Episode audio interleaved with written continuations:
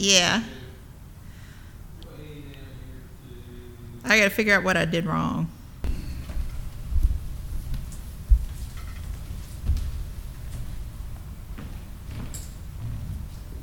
All right, well, if you have your Bibles, you can turn to Psalms 56.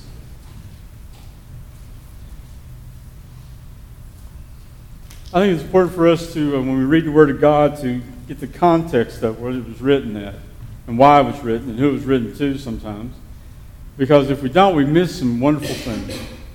And sometimes you read these Psalms and, and there's such wonderful, uplifting things and, and such positive things, but sometimes we need to realize that it was written at a time when they were struggling. We look at these Psalms and you say, This is a Psalm of David, and you figure, okay, well, he's sitting on his throne. He's, uh, he's, got, he's uh, conquered all the enemies around about the children of Israel. He's taken over the promised land that God had promised him, and, and times were good. And he writes this about praising God. But that's not when he wrote this. When he wrote this, it says, when the Philistines took him to Gath,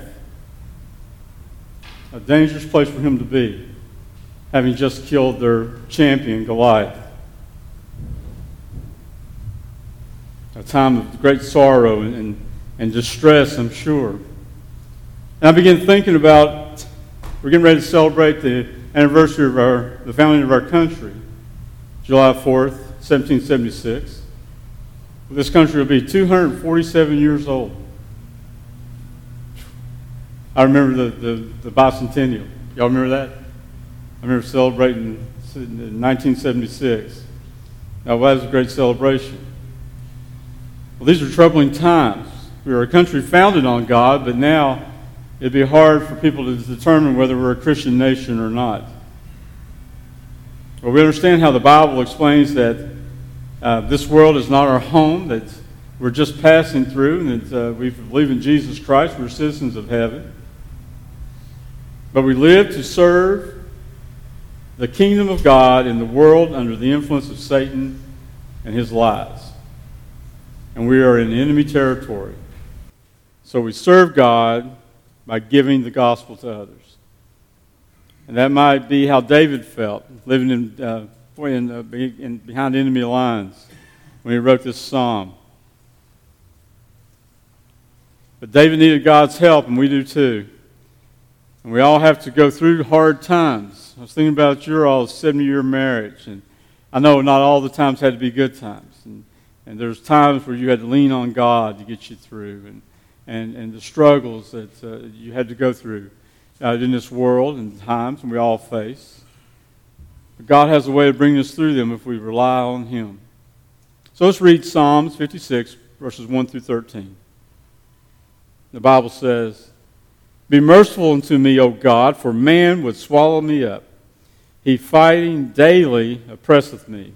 Mine enemies would uh, daily swallow me up, for they um, be many that fight against me, O thou most high. What time I am afraid, I will trust in thee. In God I will praise his word. In God I have put my trust. I will not fear what flesh can do to me. Every day they uh, wrest, me, wrest my words. Uh, all their thoughts are against me for evil. They gather themselves together, they hide themselves, they mark my steps, and they wait for my soul. Shall they escape my, die by iniquity? In thine anger, cast down the people, O God. Thou tellest my wanderings, Put my tears into thy bottle. Are they not in thy book? When I cry unto thee, then shall my enemies turn back. This I know, for God is for me. In God I will, will I praise his word. In the Lord will I praise his word. In God I have put my trust. I will not be afraid what man can do unto me. Thy vows are upon me, O God. I will render praises unto thee, for thou hast delivered my soul from death.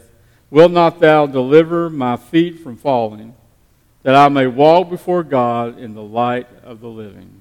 Let's pray. Dear Heavenly Father, Lord, uh, we thank you so much for loving us.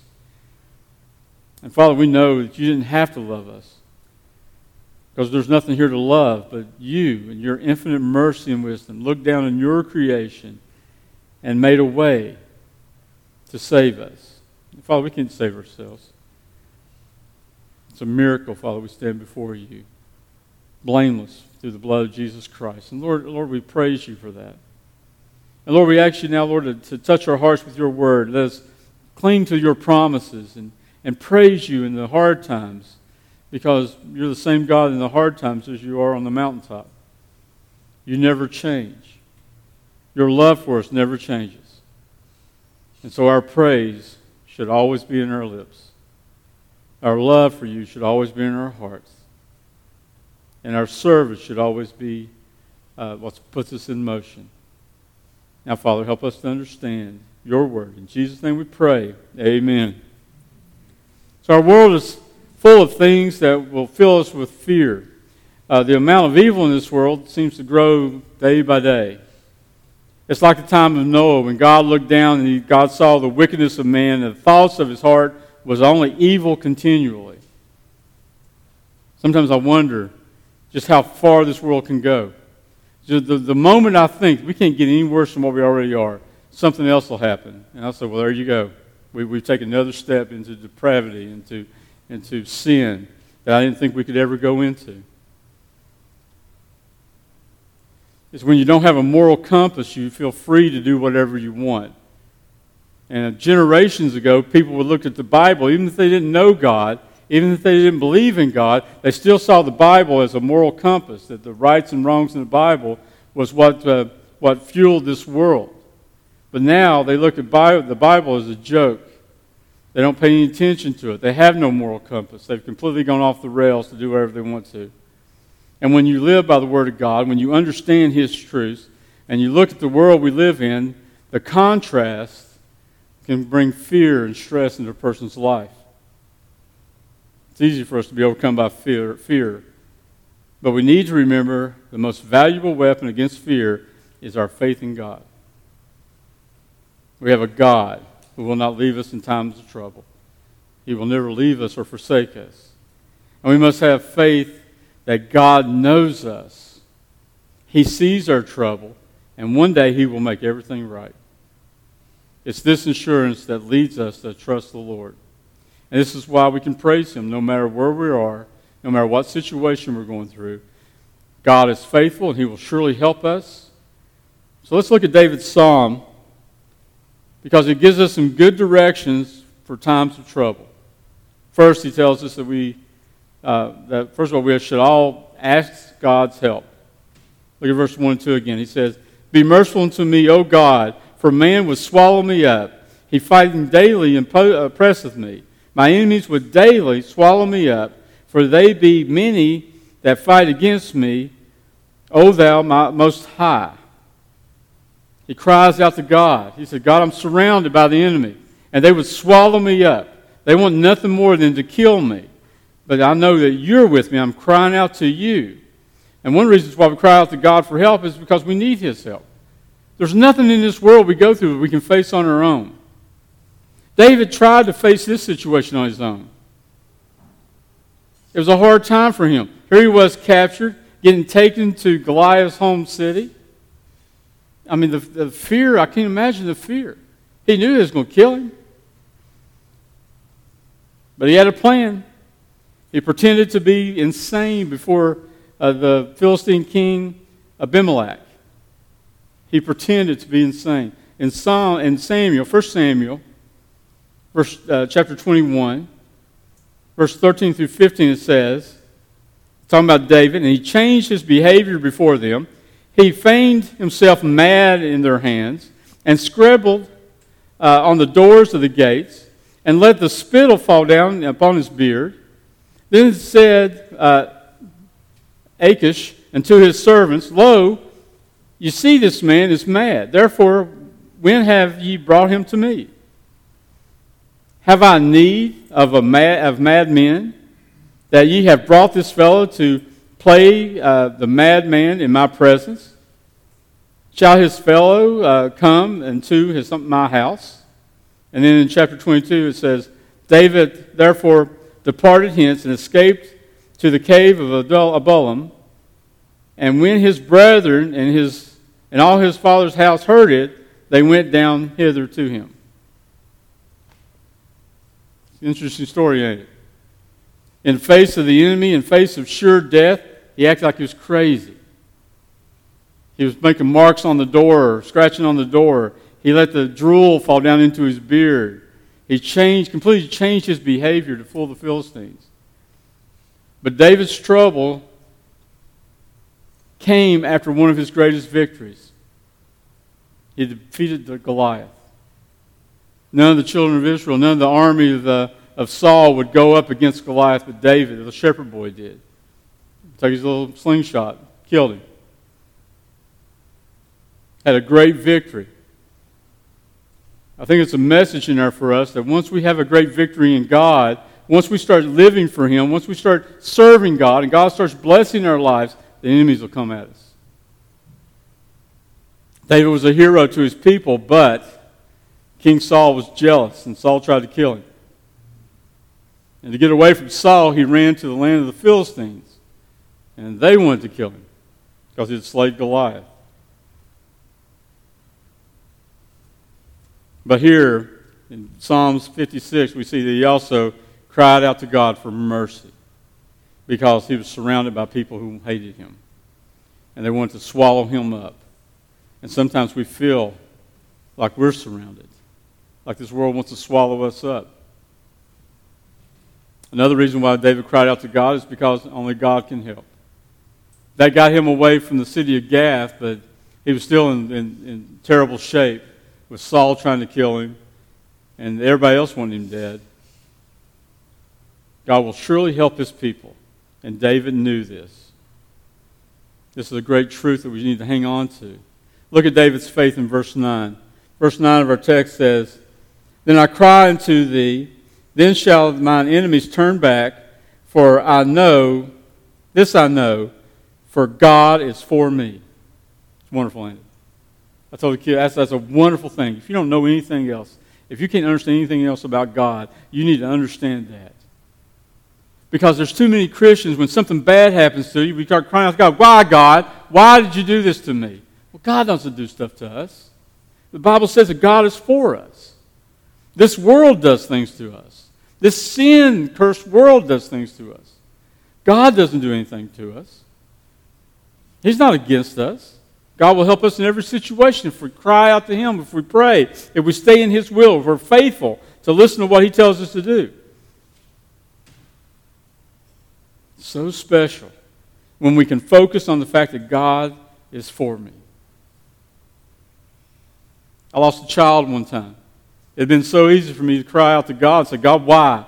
Me and my wife had tried for years to have a baby. Now you're going to take him away? Why? But God's for me. Whatever that was that happened happened for a reason. I need to learn something. But most thing, the most important thing I learned is that God's for me, no matter what happens. We ask God for help because we know He's for us. Second thing we can get from this text is that in times of trouble, we must know our faith. Do you know your faith? Is your faith steady and constant no matter what you go through? Or is your faith wavering depending on your circumstance? You have to know that you can put your faith in Christ at all times. Look at verse 3. Verse 3 says, What time I am afraid, I will trust in thee. David knew that trusting his God is greater than his fear. He trusted God when he faced Goliath.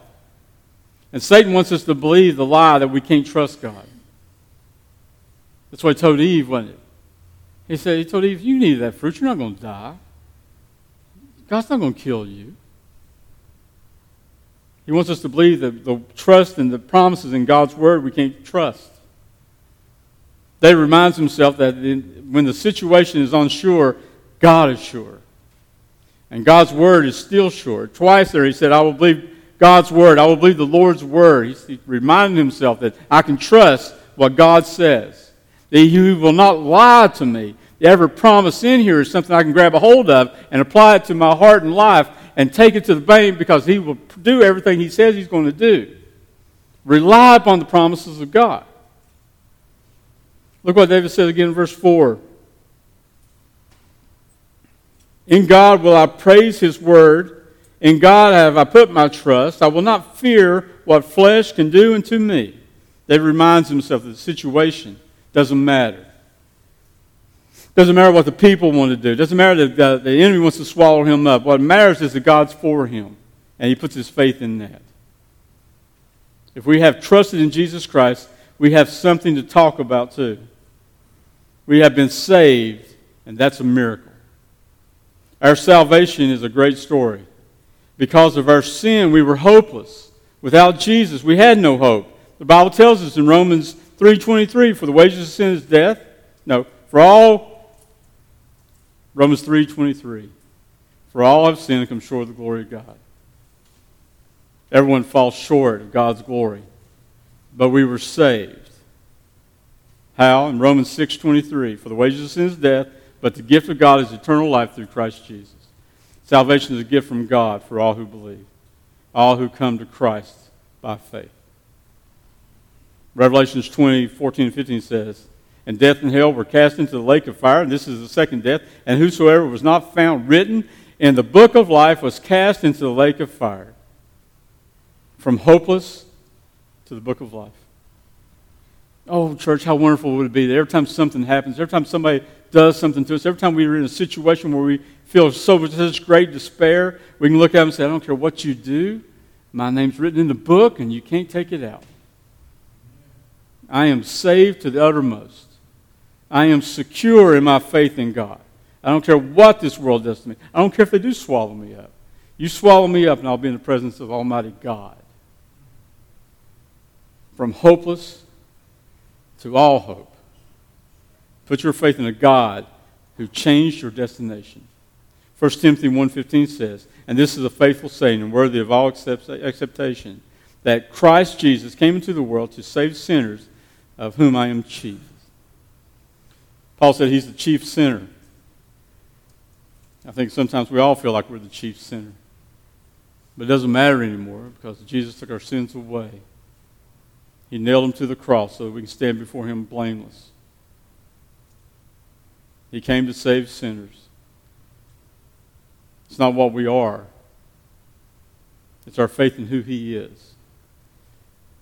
First Colossians chapter 1, I mean, first, in Colossians chapter 1, verse 19, it says, For it pleased the Father that in him should all fullness dwell, and having made peace through the blood of the cross, uh, by him to reconcile all things unto himself. By him, I say, whether there be things in earth or things in heaven. And you that are sometimes alienated and enemies in your mind by wicked works, yet now hath he reconciled in the body of the flesh through death to present you holy and unblameable and unreprovable in his sight.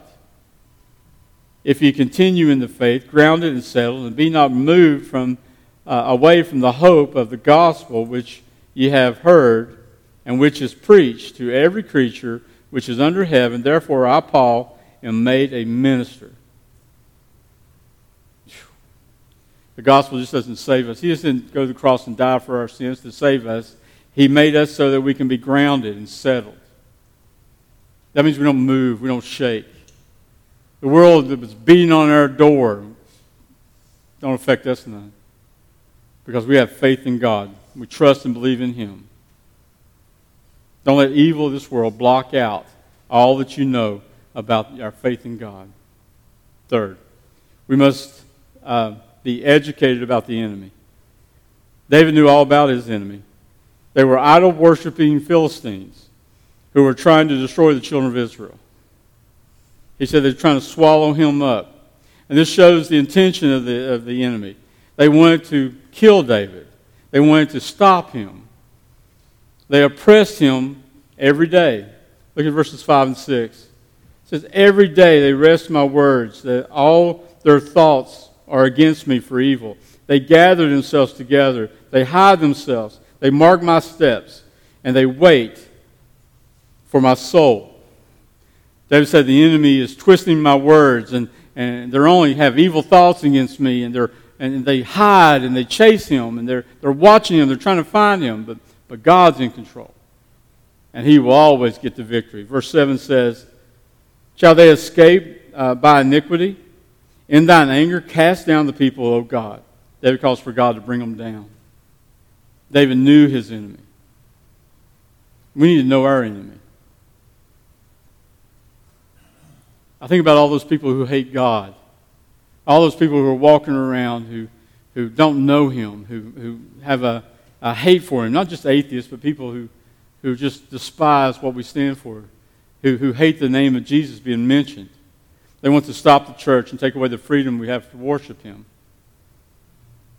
But these people are blind.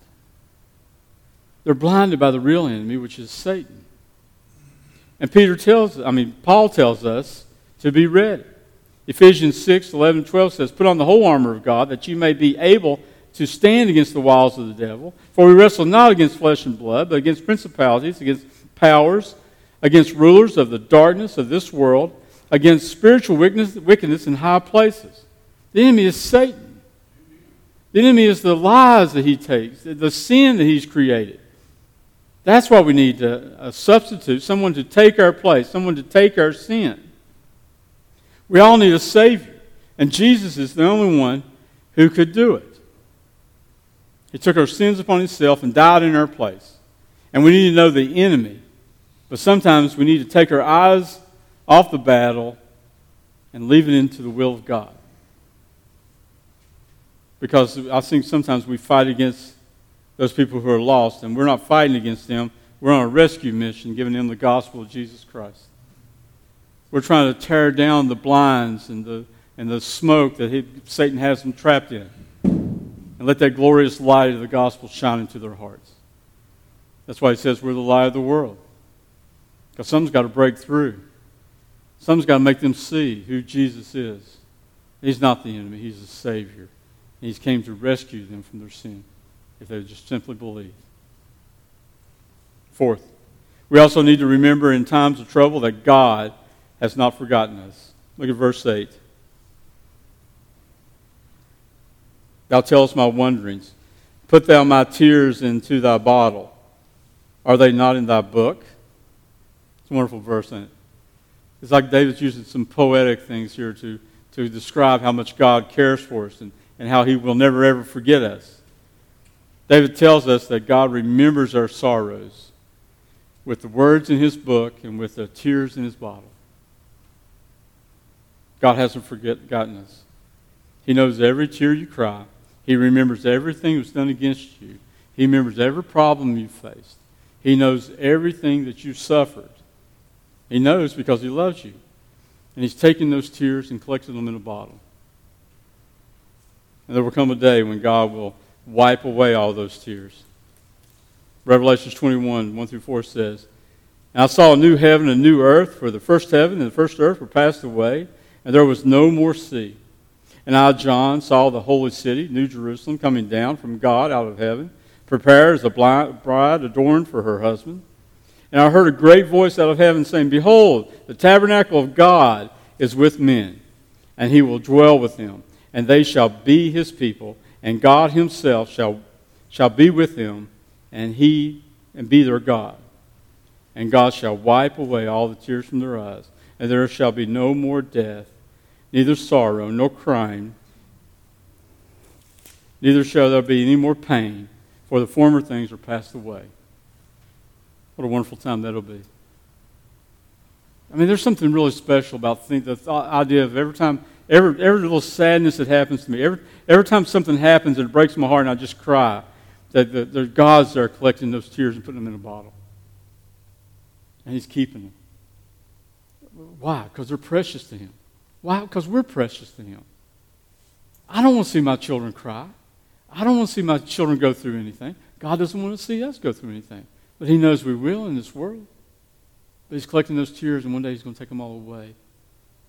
And he said, all these things, all those things that caused you these problems, all those things that made you shed these tears, not only am I taking the tears away, but I'm taking all those away. And there'll be no more pain, no more sorrow, no more death, no more problems. Uh, you'll be with me, and I'll be your God, and you'll be my people, and nothing will ever separate us again. There'll be no more sin, no more Satan, no more lies. God will never forget us. And finally, in all times, we must continue to praise God. Continue to praise God. Look at 10 through 13. In God will I praise His word. In the Lord will I praise His word. In God I have put my trust. I will not be afraid what man can do unto me. Thy vows are upon me, O God. I will uh, render praises unto thee. For thou hast delivered my soul from death. Praise God. Wilt, thou, wilt not thou deliver my feet from falling? For I may walk before God in the light of the living. Another great verse. Another great verse. I'm telling you right now, if you believe that God has saved your soul, then you ought to believe that He'll keep your feet from falling. And if you think He's going to keep your feet from falling, then you better be walking in the, in the God's light in the living, taking that light to them that need it. Even surrounded by the enemy, David knew he must praise God. He praised him for his salvation. He praised him for keeping his steps. David took comfort in God's word and his promises uh, for all who believe. And David knew he would never be alone. And that's why he wrote this. He also wrote in Psalms 23 4 Yea, though I walk through the valley of the shadow of death, I will fear no evil, for thou art with me. Thy rod and thy staff, they comfort me. David knew he didn't care where he was at. He didn't care if he was sitting on that throne or if he was hiding out in a cave, that he would fear no evil, for the Lord was with him. God is all we need in every situation. So praise him and find comfort that you need. This is a troubled world we live in, surrounded by the enemy, but we have God on our side. So listen, church, as, as a church who wants to make a difference in this world, we need to do some things. We need to focus on who God is, because when you focus on God, you spend less time focusing on the problems. We need to praise Him for the opportunity to suffer because Christ suffered for us. We need to proclaim His goodness to, to a lost and dying world. And we need to look at all the, his promises and blessings in the Word of God and hold on to them and know they're true. If we do that, we can make a difference. And God can use us to reach this world. Every head bowed, every eye closed. Just for a minute, I want you to think. I want you to focus just for a few minutes on God. You know, when I get up here and preach, I'm not I'm not giving you my words. I'm not giving you my message. I'm giving you what God told me to give you. And when God tells me to give you something, He gives it to us for a reason. You know, I've, I've come to this realization now that every time I have, God gives me a sermon and I start writing it down and I get ready to preach it, before I preach it, I get down on my knees and say, Lord, I'm sorry. I'm sorry I'm not where I needed to be. I'm sorry that, you know, sometimes I don't praise you the way I should. Sometimes I let situations get me down. Sometimes I, I can't be used by you because I'm in so much self pity. Church, we can't, we don't have time for a pity party. This world is dying and going to hell, and, and if we don't give them the gospel, then they're just going to keep on going. They're blinded by Satan, and the only thing will break through is the light of God, and He's put it in our heart. He said, My church is a light on the hill. He says, You're the salt of the earth. You're to add flavor to things. You're to, to, to make this gospel appeal to people, to make them understand that you have uh, Jesus and they need Jesus. Because without Him, we're doomed. So if you're here today and, and you're, you're not being that Christian you need to be, or maybe you focus too much on the problems. I tell you, I see, I hear so many people complain about this, complain about that, and complain about this. And I see very few Christians praising God for all He is and how He loves us. Too easy for us to complain. It should be easy for us to praise Him. If you're here today and you don't know Christ as your Savior, you don't know Him, you're, you're lost. You have no hope. The Bible says you're hopeless. But with Christ, you have all hope. You, you're, you can stand before God blameless and spotless because Jesus has washed you clean with His blood. He's given you living water so you have eternal life. And it only comes in a relationship with Him. You have to ask Jesus into your heart to be your Savior. And you have to decide to repent of your sins and live for Him. It's the only way it works. But, church, God wants us to do some wonderful things in this world. He's not willing that any should perish, but all come to repentance. But they won't do that unless they see it in us and hear it from our lips. See us praising God in the storms. Dear Heavenly Father, Lord, we thank you so much for your love. Lord, I thank you for every promise in your word. I, I thank you that you're for us. It's an overwhelming thought. But God is for us. And if you be for us, then who can be against us? Father, help us take this dear, precious gospel that you've put in these earthen vessels and help us deliver it to a dying, thirsty, hungry world who, who's, who's looking for every way to satisfy themselves. But nothing will satisfy them until they find Jesus. So, Father, help us to deliver the message that you've given us and to live the life you've called us to live. And Lord, help us to trust in you. For it's in Jesus' wonderful name we pray. reverencing our closing hymn